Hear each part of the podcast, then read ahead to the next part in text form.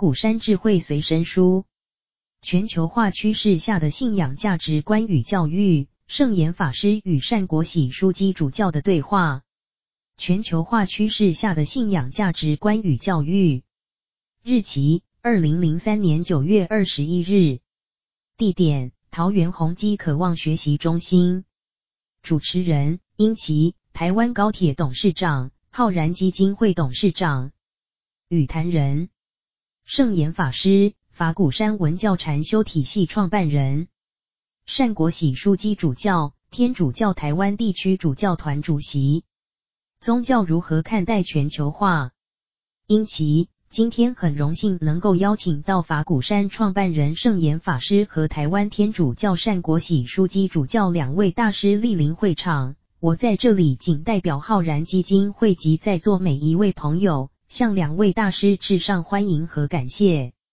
今天的题目是全球化趋势下的信仰价值观与教育，这是个非常大的题目，可能在座每一位也都好奇我们将如何面对这个题目。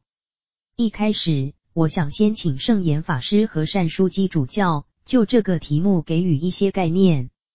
圣严法师，关于全球化这个议题，我想诸位青年朋友一定很好奇。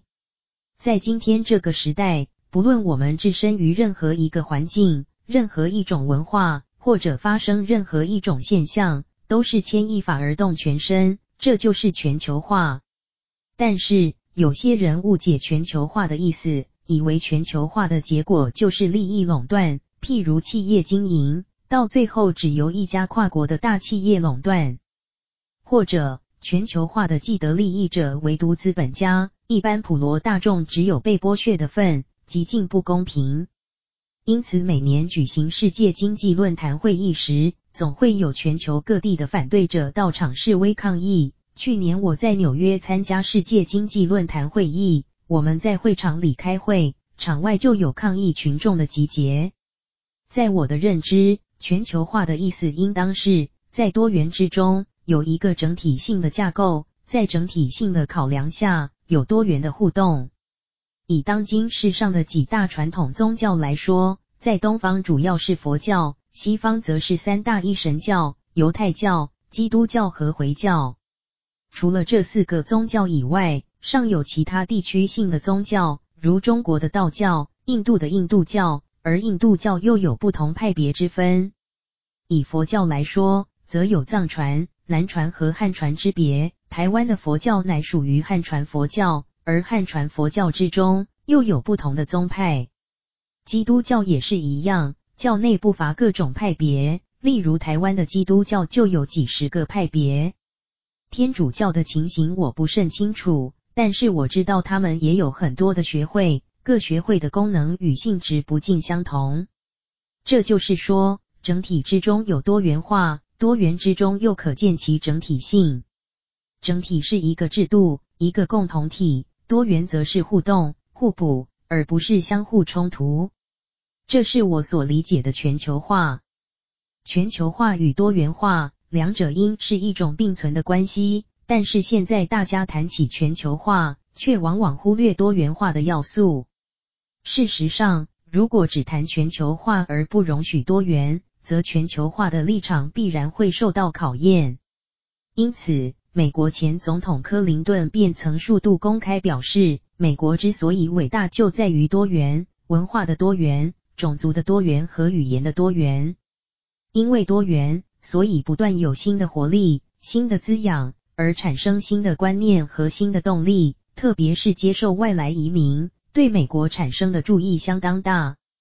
新的美国移民注入不同的文化，这些文化可能在他们原生的祖国无法彰显。可是，一到了美国，因着不同种族、不同文化的汇流，反而激荡出新的火花。美国自建国以来，即以多元荟萃的文化见长，这是美国的特色，也是促成美国经济、军事和文化强大的主要原因。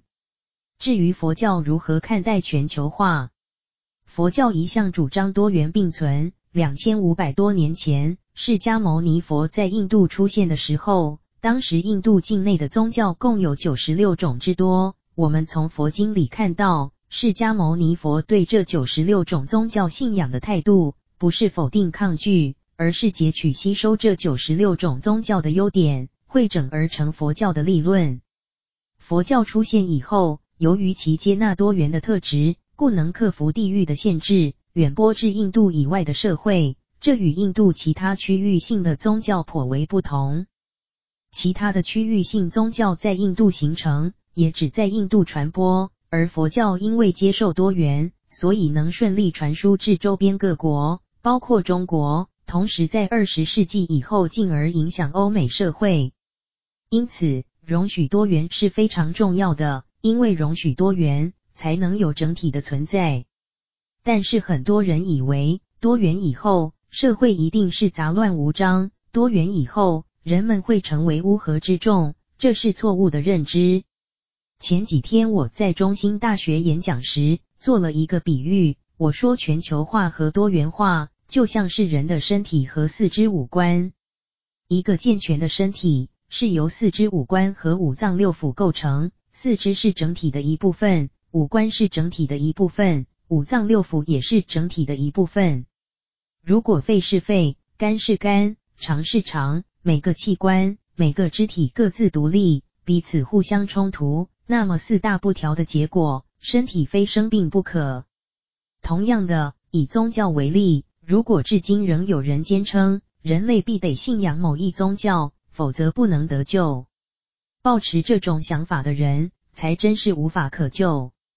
如果一定要把所有人归化同一信仰，才叫做全球化，这样的全球化是非常危险的。这在过去不曾发生，将来也永远不可能有。从佛教的立场来说，信仰的价值因人而异，每个人的信仰需求是依个人的程度、心得或者兴趣而做的选择。有人问我，宗教信仰有用吗？我说我是个宗教师，当然肯定宗教信仰的功能。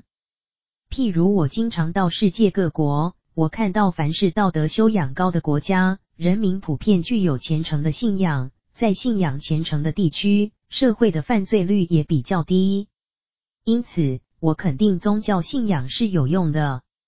至于信仰哪种宗教，则因人而异，因为每个人所处的环境不同，所接触的层面不同，所信仰的宗教也就不一样。关于教育方面的问题，假使有时间的话，我们稍后再进行讨论。开启对话，求同存异，善书基主教。首先，我想把今天讨论的主题——全球化趋势下的信仰价值观与教育，分成三部分，略述如下。先说全球化，刚才大师讲得非常清楚，那就是在整体观之中有多元性，以多元的特色促成整体的发展。从西洋的近代史，我们可以清楚看到人类社会的发展进程，比方中古世纪末年的文艺复兴时代。当时人们关注的是文艺的范畴，包括文学、艺术、雕刻、建筑和人文等各层面。到了十八、十九世纪以后，工业革命形成，从此进入了工业化和机械化的时代。二十世纪则分为前后两期，前半世纪人类遭逢两次世界大战，在战争的驱使下，各种新式武器应运而生，成了机械发展的尖端产品。这是机械化时期的特殊成果。二次大战以后，人们鉴于机械工业的发展，对人类生活虽然带来了不少的好处，但是毁灭世界的危机也伴随而至。因此，人们开始重视人际、族群和国际关系，提倡交谈、谅解、宽恕、共荣、分享、合作等，改善人际、族群。社会以及国际关系的措施，因此遂有二十世纪后半叶电子媒体时代的兴起和全球化的构思。而全球化这一名词，始见于加拿大学者马克·鲁汉的《认识媒体》（Know the Media） 一书。他在书中指出，电子媒体时代的来临，使得过去不容许外人进入的神圣家庭空间，现在因有电子媒体，例如网络、广播。电视的普及，让外人登堂入室顿时显得轻易。相对于二十世纪前半叶的机械时代，后半世纪则称为电子时代。而电子媒体如一股洪流，将所有国与国之间的藩篱，以及人与人之间的隔阂一一打通，同时对于时代新的思维与创造力也产生极大的影响。在宗教界也是一样，我想大师应该也会赞成，大多数的宗教是具有排他性的，认为自己的信仰是唯一真理，而排除别的宗教。但是借着宗教的交流去认识其他的宗教，这是心事所趋。天主教为此召开梵蒂冈第二届大公会议。通过决议，天主教竭力推动宗教之间的对谈。所谓对谈，不光是谈话而已，而是要诚心诚意去了解他人的信仰，倾听不同宗教人士分享他们的信仰经验。同时，为了帮助别的宗教人士也能了解、认识我自己的信仰，我也要真心诚意的把我所相信的告诉他们。像这样的交谈，一定是要彼此尊重。绝不可唯我独尊而贬低其他宗教的价值。全球化趋势下，不但对一般人的衣食住行产生影响，在宗教的思维、宗教之间的来往也带来一些改变。换句话说，全球化不但为一般的民众、社会和学术界带来许多的挑战，也对宗教界形成种种的考验，让许多的事情都需要重新思考。这是全球化对现代人产生的影响。关于信仰价值观，由于个人所信仰的宗教不同，便有教义、戒律、教规的差异和体制的不同，因此形成殊异的信仰价值观。然而其中也有许多相近之处。比方，所有的宗教除了物质生活之外，都非常重视精神生活和伦理道德的生活。这些精神价值、伦理道德价值的强调，便是各个宗教普遍珍惜的共同价值。此外，每个宗教也都主张救人的教义，比方佛教讲慈悲，如佛陀一样的慈悲来度化众生；信仰基督的人则感谢基督的牺牲奉献，解救世人。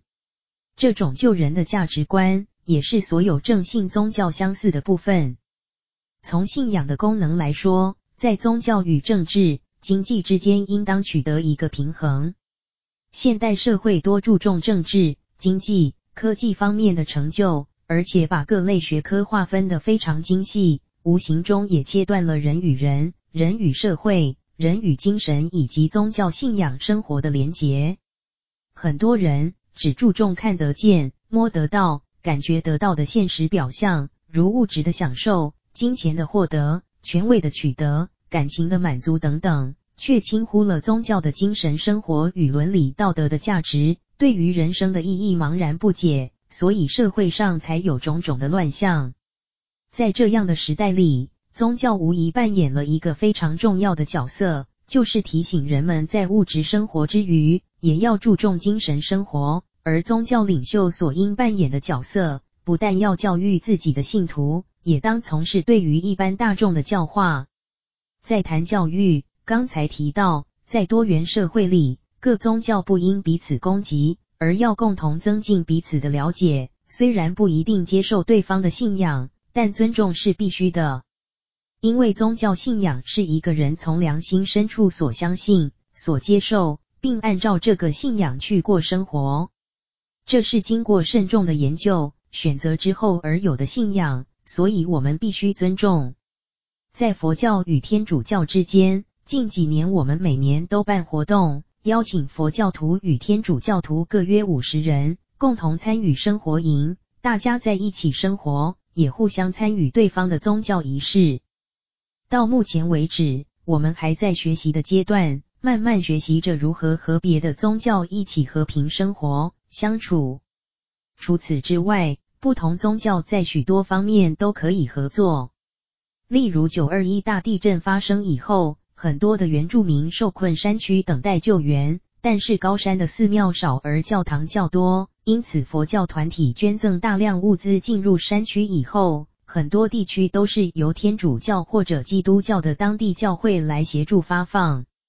在普里有一所基督教医院，但是天主教在那里没有医院，因此我们动员了五十余位医生和护士进驻普里基督教医院，提供紧急救灾的协助。这是宗教之间合作的一个例子。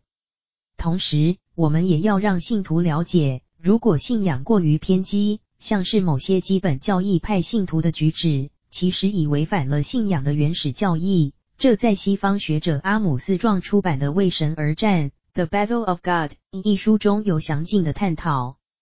在全球化的趋势下，国与国之间的界限已不似过去那样壁垒分明。现在整个欧洲已形成一个共同体，有共同的货币欧元，而且持有欧盟任何一个国家的签证，便可在全欧洲畅行无阻。不止欧洲，在东南亚也有东南亚国协，在墨西哥、美国与加拿大之间已有能源合作协议，在拉丁美洲亦有共同市场的机制。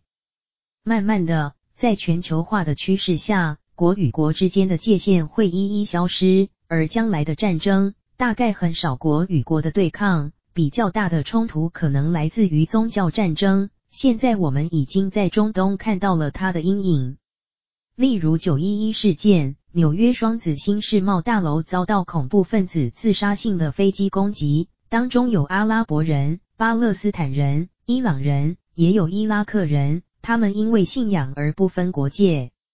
本来国与国之间过去可能有些恩怨，但是宗教让他们站在一起。为什么？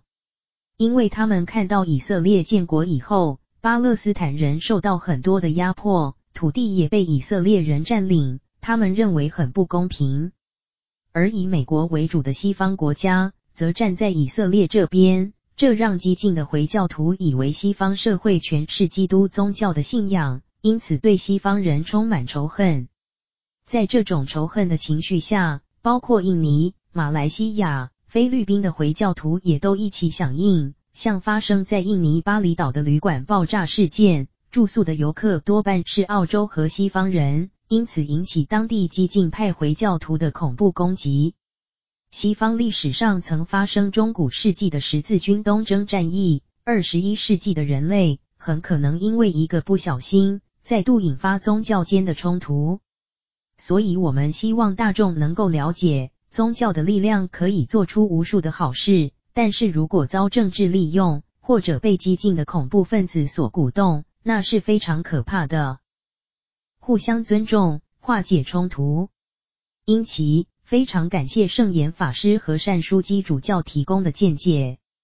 浩然基金会从七月底推出全球化系列讲座。我们发现，在全球化的趋势下，已产生一些现象。有的现象目前来看对人类是正面的，我们如何维持其正面性？有的现象，如宗教间的冲突、教育、机警、贫富悬殊的两极化、复制人等等。也都受到全球化的影响。我们现在去判断它是好是坏，可能还太早，但它的确挑战了我们过去习惯的环境以及习以为常的价值观。请教二位，宗教在面对这些现象或者改变的时候，是否需要调整？有哪些调整？圣严法师，时代不断改变，特别是西方工业革命以后，带给这个世界甚大的影响。刚才善书基主教提到，因为电子资讯的发达，使得国与国、人与人之间的藩篱一一解除，那是过去不曾见到的。在这种情况下，对宗教是不是具有挑战性？我认为是有的。譬如在一个封闭的社会，人们总希望现状维持不变，能沿用过去一贯的想法和做法是最好。包括生活习惯和信仰的观念都不想改变，因此，当新的文化、新的事物出现在他们眼前时，除非他们愿意去面对，假使不愿面对，则可能产生两种情形：一种是自己消失，另一种是产生冲突。刚才善书基主教也提到宗教的排他性，原则上我是同意的。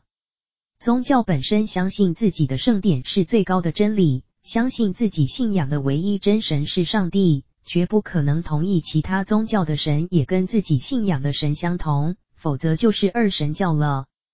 由于宗教的本质上对其他宗教的排斥，甚至于同一宗教之内的不同派别对神、圣典各有诠释，意见相左，因此在同一宗教内发生冲突战端也不是不可能的。但是我想补充的是，佛教的情形比较特殊。佛教在印度形成的时候，它没有勇气排斥印度教。如果佛教排斥印度教，它就不能存在。因为印度教在当时是印度既有的宗教，也是多数人信仰的宗教，而佛教方刚兴萌，所以不敢排斥印度教。而佛教怎么办呢？就是把印度教的信仰纳入佛教的信仰层次之中，而不是否定它。佛教传入中国，同样也经历了适应、融入中国文化社会的过程。因此，作为一名中国的宗师或者大德高僧，他必须具备三种学问：如是、道三学。如果不安如是道三学而想在中国文化社会生存，那是不可能的。另外，在中国历史上，从来只有儒道二家排斥佛教。却不曾见到佛教对儒道二教有任何彻底否定式的维持，佛教因此能被中国社会所接受，这可以说是佛教的特色，比较没有排他性。但是没有排他性，并不等于接受一切的宗教信仰都相同。因此，站在一个佛教徒的立场，我相信佛教是最好的信仰。但是今天我在这里和枢机主教对谈。我相信枢机主教信仰的宗教也是最好的，这就是刚才枢机主教所说的尊重。面临全球化时代的到来，宗教与宗教之间的交往，首要就是尊重。如果不能互相尊重，等于切断自己的活路，那是因为眼光短浅，所以各宗教相互排斥。反之，如果愿意去接触其他的宗教，了解其他宗教的内容，大概不至于有排斥的情形。现在佛教与天主教之间的往来相当友好，我也经常和各宗教的领袖一起互动。譬如现在联合国有一个外环组织叫做世界宗教理事会，我是该会的理事之一。在这个理事会之中，成员是来自世界各种宗教的宗教师。我们互动的时候，绝不谈各自的信仰，而是谈这个世界此刻正面临的问题。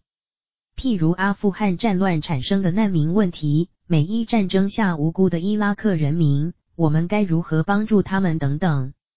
我们共同考虑的是如何预防未来宗教之间的冲突，因为将来世界性的大战争不是国与国之间的对峙，而是宗教与宗教之间的冲突。有一次我到新疆访问，大家知道新疆主要是回教信仰，当时。巴勒斯坦和以色列的关系相当紧张，美国则表态支持以色列。因此，当我说自己从美国而来，他们就把我当成敌人了。尽管我有着中国人的面孔，他们还是把我视如仇敌。可见得世界各地的回教徒已站在同一阵线，对于所有与美国相关的人事物，报以敌忾同仇之气。这可能是将来世界和平潜伏的最大危机。补救办法是让他们对外界多一些了解，让他们知道回教以外的世界并非全是魔鬼，回教世界以外的人也有爱心。刚才殷董事长问到，在全球化的趋势下，宗教是否受到挑战？我想，与其说是挑战，不如说是一个机会。我到全世界各地访问，很少谈自己的宗教信仰，我关心的是人的问题。人的问题解决了，宗教的问题才可能解决。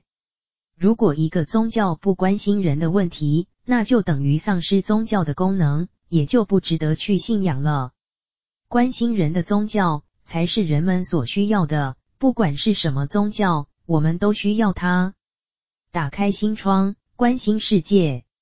善书机主教大师刚才所提的，我非常赞成。在全球化的趋势下，很多宗教都面临了相同的问题，比方世界和平、人权和尊重生命等等。在这方面，我们的看法都是相同的。至于天主教面临全球化、多元化的趋势，如何利用这个机会回应这个挑战？在一九五零年代，差不多半个世纪之前，教宗若望二十三世说，教会不能只想着自己内部的问题。一定要打开窗子看看世界，了解世界，关心这个世界。所以梵蒂冈第二届大公会议为教会开了大门，也开了窗户，和世界打成一片。比方关于世界和平的问题，从教宗若望保禄六世一直到现在的教宗，这三十几年来，每年元旦教廷都会发表一份和平文告，不仅受到联合国和各国政府的重视，很多的学者专家也极为关注。教廷也主持了两次的世界宗教和平祈祷会议，地点就在意大利中部的和平之城亚西西 （Assisi），那里曾诞生一位圣人，十三世纪的圣方济。大概大家都听过他的和平祝祷词：哪里有仇恨，就去播种爱；哪里有伤害，就去播种宽恕。他原来是个富家子弟，后来弃家修道，全心奉献给宗教。过着一贫如洗的生活。当时正值十字军东征失败，在长达三百年的战争里，有时十字军获胜，有时回教徒告捷，最后是回教徒继续占领圣地耶路撒冷。那个时候，即便欧洲的国王、皇帝派出最精锐的子弟兵，同样无济于事。只有圣方济的子弟不带一兵一卒进入圣地，与回教徒做朋友。才结束了长达三百年的战争。为这个缘故，教宗若望保禄二世选择在雅西西城举办世界宗教和平祈祷会议。最近一次是在去年二零零二年二月，当时由佛光山的两位法师代表台湾佛教参加，还有日本、韩国的佛教以及回教、东正教等等，每个宗教都以自己的宗教仪式为世界和平祈祷。我相信，在全球化之中，各宗教已经慢慢看到许多共同的目标，进而思考如何一起合作、一起祈祷、一起研究，再一起为世界和平做点事情。天主教对于十六世纪以后分裂出去的基督教，也在思考如何能够再合一。十一世纪初期，东正教和天主教仍是合一的，后来因为政治的缘故。东罗马帝国受到东罗马皇帝政治因素的影响，以及一些神学用语的争执，再者因为交通的不便，时有宗教的分离。东方的天主教就叫做东方正教，西方的天主教则在十六世纪因有马丁路德、克尔文，还有英国的亨利八世等人创立新教，也开始出现分裂。因此，在梵蒂冈第二届大公会议。便是思考如何能够再合一。虽然天主教与基督教之间有分歧的地方，但是相同的地方更多。对于宗教与宗教之间的互动往来，在罗马教廷的委员会中，有一位安林泽枢机主教负责宗教交谈委员会，主要从事与各宗教的交谈互动。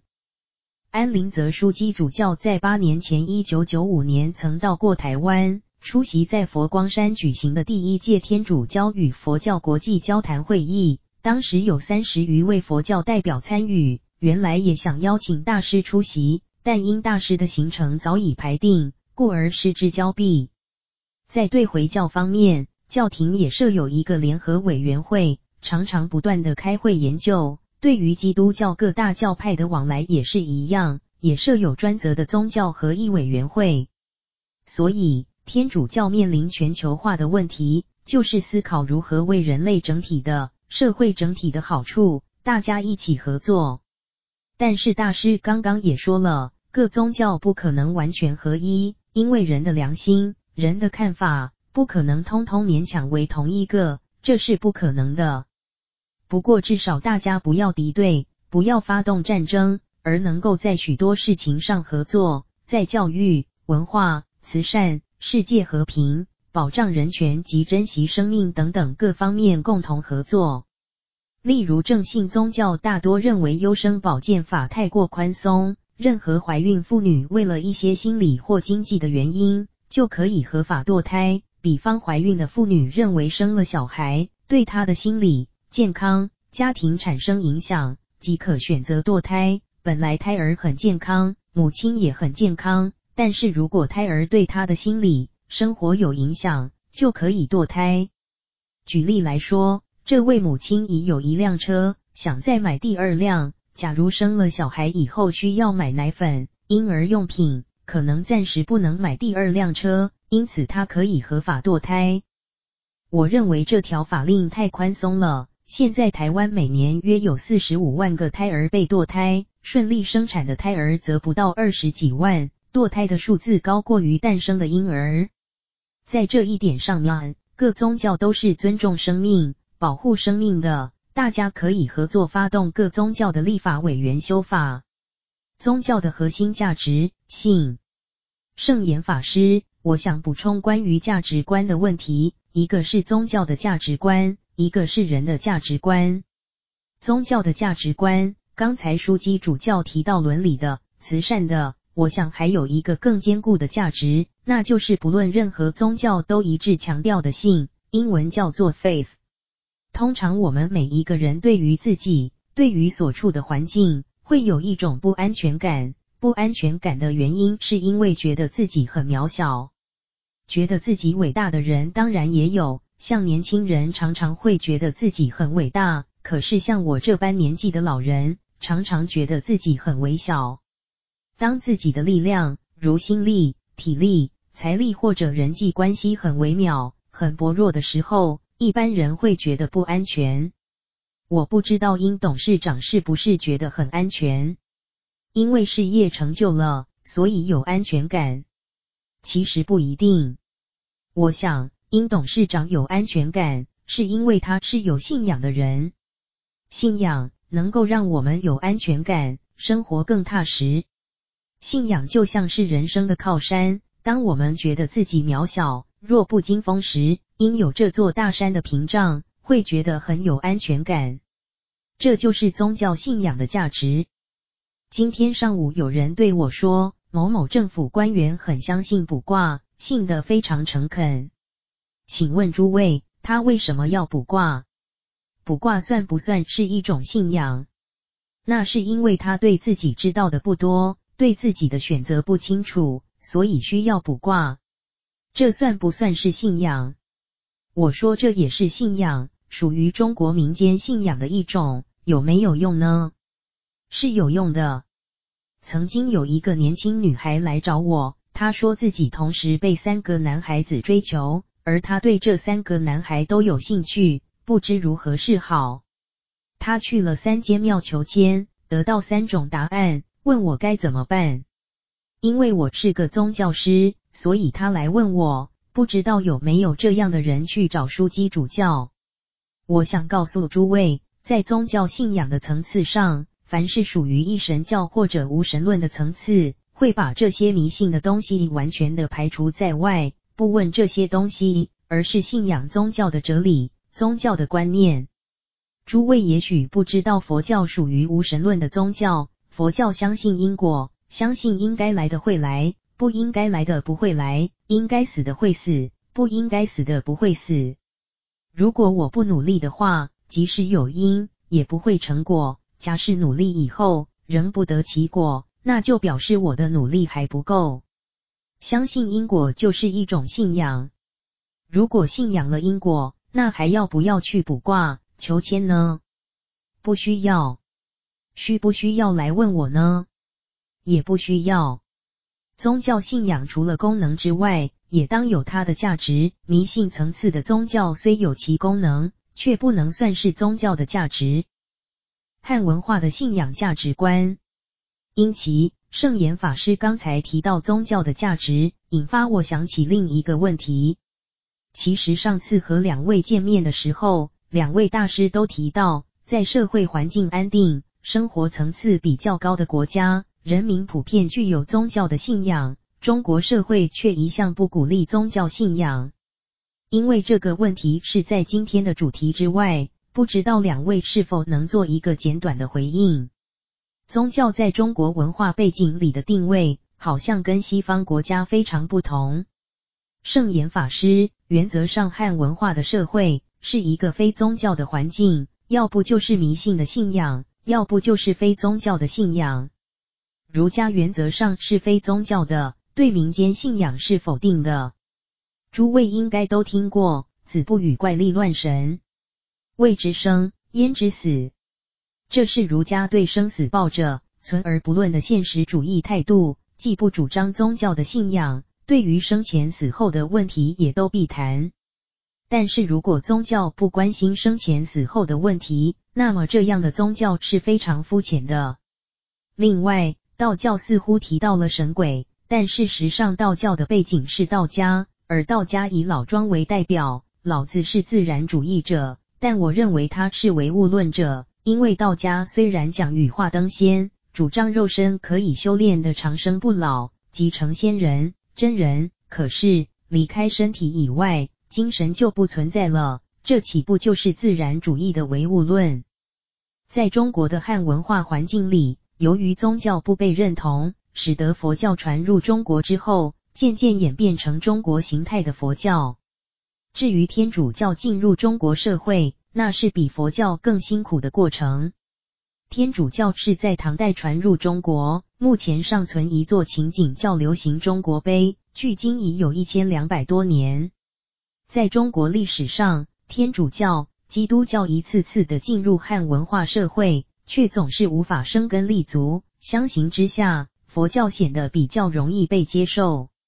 譬如中国禅宗不讲生前死后，只讲现实的当下，现在、现在、现在，不讲过去，不讲未来，只有现在，然后现在也不讲了，就谈空。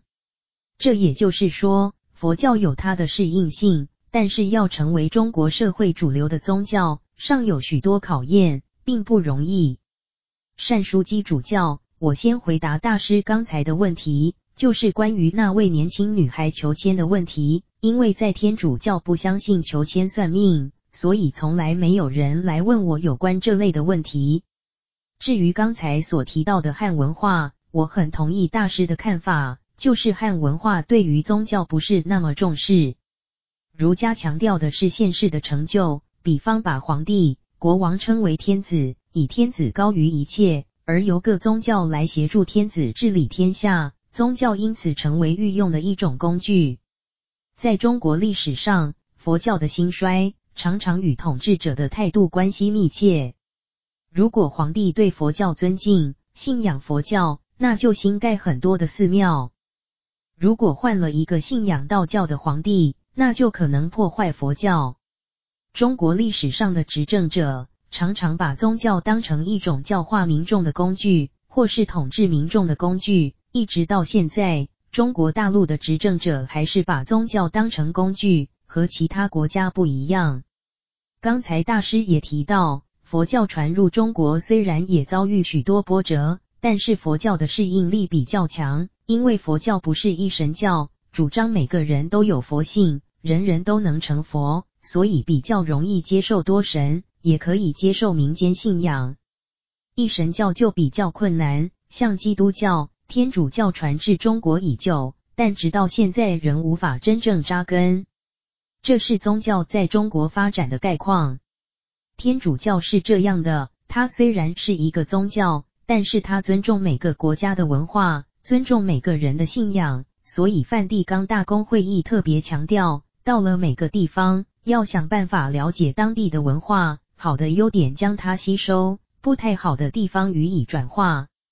过去天主教也很注重大一统，在语言上统一使用拉丁语，现在已有很大的改变。现在天主教在全世界都采取当地的语言。过去我在花莲当过十二年的主教，花莲当地有八个原住民族群。开始的时候，我想学阿美族语，因为阿美族的人口最多。后来其他族群知道了，也要求我学他们的语言。我没有办法把八个族群的语言通通学会，但是我有一个司机，他是阿美族人，会说日语，因此到其他的族里访问，碰到一些老人不按国语，他会替我翻译。所以无论是在什么地区、什么国家、什么种族里。我们都是尽量适应当地的优质文化，尊重他们各层面的优良传统。现场问答，英奇，谢谢两位。今天的时间非常宝贵，现在就开放学员提问。问：两位大师好，我是一个精神科医师，在花莲南部的玉里医院工作。根据精神科的调查显示，有两种人对于生活自觉性的快乐指数比较高。一种是已婚男人，另一种是有宗教信仰的人。而有宗教信仰的人，在大部分的研究里也显示他们比有钱人更快乐，这是宗教的力量。可是，在全球化的趋势下，我看到玉里乡下虽然有人得到好处，但是也有些人无可避免的一定会受到伤害。比方说，当地的年轻人以前可在工厂工作，从事建筑业，或者找不到工作的时候可以回家种田。可是现在工厂关闭了，建筑业不景气，而且加入世界贸易组织之后，许多人都面临失业的困境。不知道自己的前途在哪里，这方面我们想帮忙，却无能为力。也许宗教可以给他们一些力量。想请教两位大师，对于在全球化趋势里受到伤害的人，如何引导他们走过难关？圣严法师，新的时代来临，唯有去面对它，排斥是没有用的。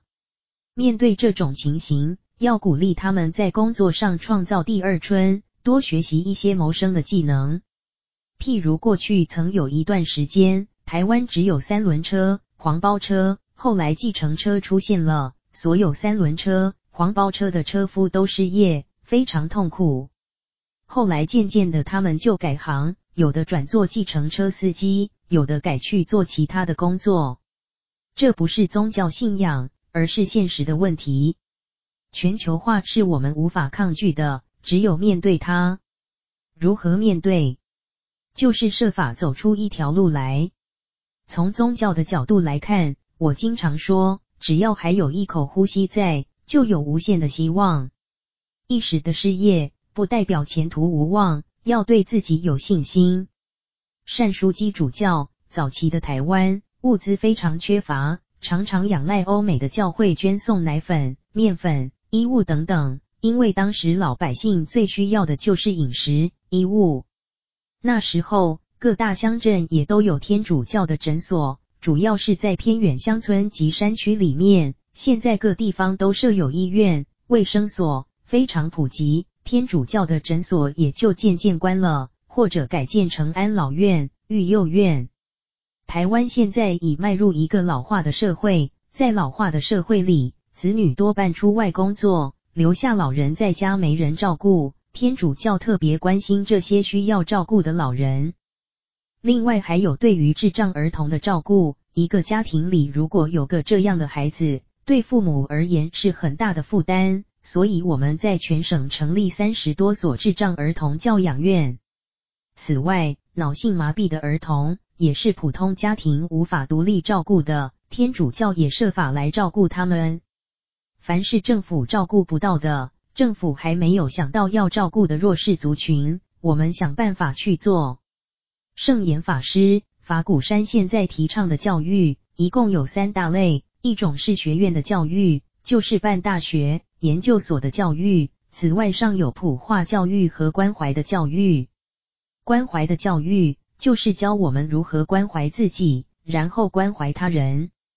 如果能够随时随地用我们自己的信仰来关怀自己，我们自己是快乐的。看到身边的人不快乐，也用我们的信仰、我们的观念和方法来告诉人、帮助人，让他们也得到快乐。这就是关怀教育。譬如台湾发生各种灾难的时候，我们身为宗教师是没有能力捐款赈灾的，我们只有一颗心、一些观念和方法。来帮助大家度过难关，这也是关怀教育的一种。而普化教育就是普遍的教化、普遍的净化，譬如通过各式各样的媒介，如电视、广播、灯箱广告等等文宣管道，达成与社会大众的沟通，传达净化人心、安定社会的消息。这是我们现在正在做的事。问：我要请教的问题。对两位大师没有任何不敬的意思。我想请问，当宗教礼规和普世价值有所冲突的时候，宗教该如何回应？譬如男女平等应是一种普世价值，但是在佛教，比丘尼的地位远不如比丘；在天主教，修女的地位也远不及神父。我认为在追求宗教上，男女不应该有差别的待遇。不知道两位的想法如何？善枢基主教关于普世的价值，比方讲基本的人权、民主、自由、男女平等，都是大家所公认的价值，至少在天主教，我们一向非常重视。但是，就像你所提的男女有别，有的是两性之间基本的差别，比方男人不能去做母亲，女人不能去做父亲，但是在每个人的岗位上，都应该尽量去做，尊重彼此的差别。至于制度上，宗教有它的制度，但是在基本人权这方面，我想我们都应该做到尊重。也许每个人扮演的角色不一样，可是不伤害彼此的基本人权。圣严法师，从佛教的立场来讲，释迦牟尼佛很明确告诉我们，男人修行能得解脱，能证阿罗汉果；女人修行能得解脱，能证阿罗汉果。阿罗汉果实际上就是佛的名称之一，因此男女是平等的。另外，佛说一切众生皆有佛性，每个人都是现在的菩萨，未来的佛，都是平等的。不过，刚才你提到，好像佛教中的两性是不平等的，男尊而女卑。其实这是印度当时的社会背景。印度早期是一个阶级森严而重男轻女的社会，女人很脆弱，没有地位，任何时间都需要男性来保护她们。如果没有男性，很可能会受到欺负或者危险的攻击。因此才有一个规定，女性出家重住的地方，不能离男众比丘的寺庙太远。另一因素是风俗习惯使然，印度早期存在的风俗习惯，佛并没有把这些风俗全部废除。不过，现在这个问题已经不存在了。以法鼓山僧团而言，女众人数比男众多，优秀的女众也比男众多。现在我是这个团体的开创人，将来的第二代、第三代住持是男性是女性都好。这不是由我决定的，而是由僧众一人一票投票选出的。我们开会的时候是以僧职来排位，而不以性别做区分。现在来说，我们的团体并没有男女差别待遇的问题。问：今天两位的开示，让我觉得作为一位宗教师，你们对于世界的变化其实非常注意，而且很清楚掌握它的变化过程。想请教两位。您觉得全球化趋势下所产生的变化是一种短暂的现象，还是一种本质的变化？对您个人的修行会有什么影响？圣严法师，首先，大家应有一个共识：历史不会走回头路，历史永远是往前的。现在我们已经看到全球化的必然性，至于将来是否又重新回到分疆而治，我想这种可能性是很小的。在我来看，到了二十一世纪的五零年代，全球已不需要护照即可通行，而各国的币制已经无用，因为经济上是共同的市场，交通是全球畅通的体系，语言上也可能产生全球的共通语言。至于宗教是不是有共同性，到那个时候，宗教与宗教的交往只讲共同性，不谈差异性。否则，今天我和枢机主教不可能坐在一起。假如我排斥他，他也排斥我，我们两个人不可能在一起，因为我们不谈彼此的差异性，只谈彼此的共同性，就是共同朝着相同的部分一起合作，一起努力，便是求同存异。我相信求同存异是未来全球化的一种必然。问：您认识到的这个变化是求同存异？这是世界产生了本质上的变化吗？圣严法师，世界永远在变，但是人心不会改变。世界的现象会变，价值观会变，但是人的需求不会变。问：在个人的价值追寻和信仰上，以及个人的态度和修行上，会不会随着改变而变？圣严法师，不会变的。善书基主教，关于全球化的趋势。是不是一个暂时的现象？我想这不是一个暂时的现象，人类绝对不会再走回头路，全球化要一直往下走，多元化也是一样。对于第二个问题，在全球化的趋势下，宗教人士的修行是不是在本质上有所改变？在宗教人士的信仰方面，因着全球化与多元化，让他更要反省自己的信仰，研究自己的信仰，以便和其他的宗教、其他的信仰比较，而让他能够更认同、更认真地按照自己的信仰去生活。但是对于其他的信仰，一定要尊重，要能够存异求同，看看与其他的宗教有什么相同的地方，有什么可以合作的地方，可以一起进行宗教的交谈。在修行方面，宗教界的领导人也应强调一种全球化、多元化的修行。修行本身可能不同，但强调的层面可以很广，就是宗教领袖该当有什么样的胸怀、精神和态度。这是你所问的两个问题，谢谢。因其，探讨全球化的主题，每次都让我们觉得座谈会时间太短，更不用说宗教这个大题目了。浩然基金会 A 过去曾稍微碰触宗教的主题，那就像是手中握有一把钥匙，将门轻轻开启。今天的这场座谈，我们觉得确实是将这扇门又更开启了一些。希望未来还有机会听到圣严法师和善书基主教的演讲或开示。再次感谢两位的莅临及分享。